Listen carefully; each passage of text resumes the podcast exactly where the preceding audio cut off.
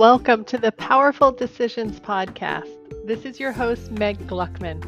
This week on the podcast, I'm going to offer you five short mini episodes, each with a very practical decision making tool. Enjoy! One of the decision making tools that I will offer is the idea of deciding ahead of time how you want to feel.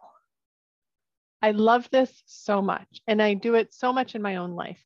Deciding ahead of time how I want to feel in a given situation. And I'll tell you the one that I am working on the most in my life right now, which is interacting with my kiddos.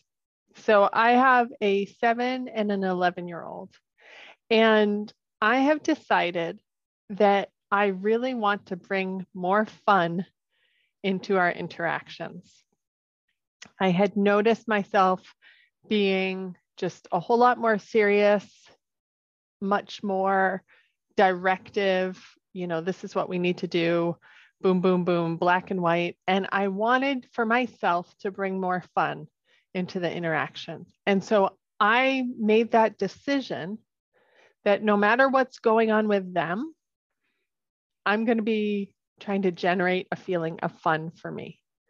And so, how that shows up is when, say, they're having an argument, I diffuse it in a fun way. I find a fun way to diffuse it. Or, say, we're doing something fun, I linger in the fun stuff, right? If something silly is going on, I point it out. I like magnify the silliness, right? Like I have decided that I want my interactions with them to primarily be fun. And so I am looking for evidence of how they are fun and I am generating more fun. This is completely independent of what is going on for them, right? This is independent about whether they come home from school in a good mood on a given day. This is independent about how much arguing they might be having between the two of them. This is me just deciding this is the emotion I most want to feel around them. So I'm going to work on cultivating it. I'll give you another example too about deciding ahead of time. I was coaching a client today around staff meetings, right? And we talked about the idea of deciding ahead of time how they want to feel in the staff meeting. So, independent of what other people bring to the meeting, independent about the situation, how do they want to feel?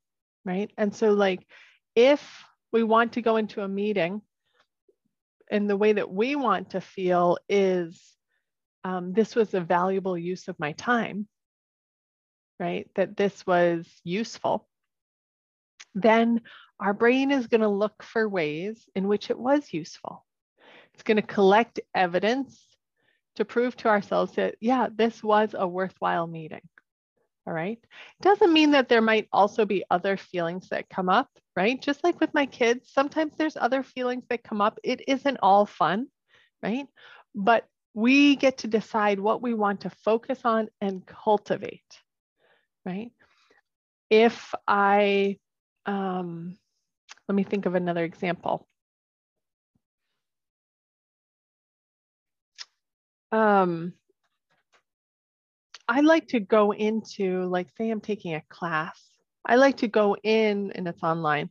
I like to go into the class and already have decided how I want to feel at the end.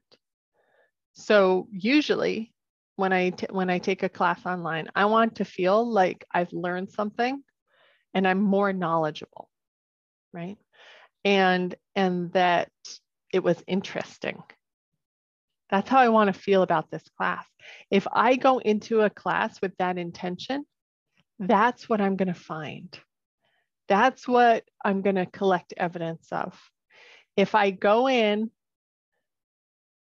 unconsciously thinking, perhaps this is going to be a waste of time, there's nothing new here, that's what I'm going to find. Okay.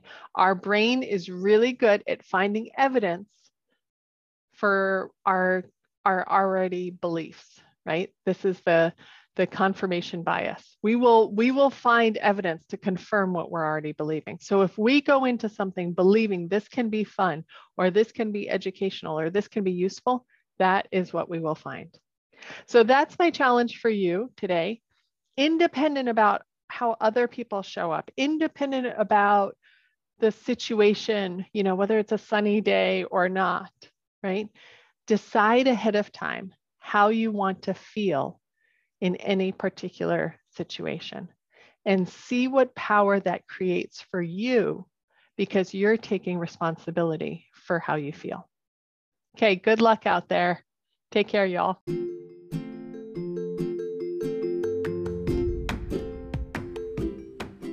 Thanks for listening. I hope you found some good nuggets in today's episode. If you'd like more coaching tools, follow me on Instagram at Meg Gluckman or on Facebook at Meg Gluckman Coaching. You can also DM me from either place to learn more about my one on one private coaching practice. I'd also really appreciate if you would rate and review this podcast so more folks can hear about it. I'll see you on the next episode of Powerful Decisions.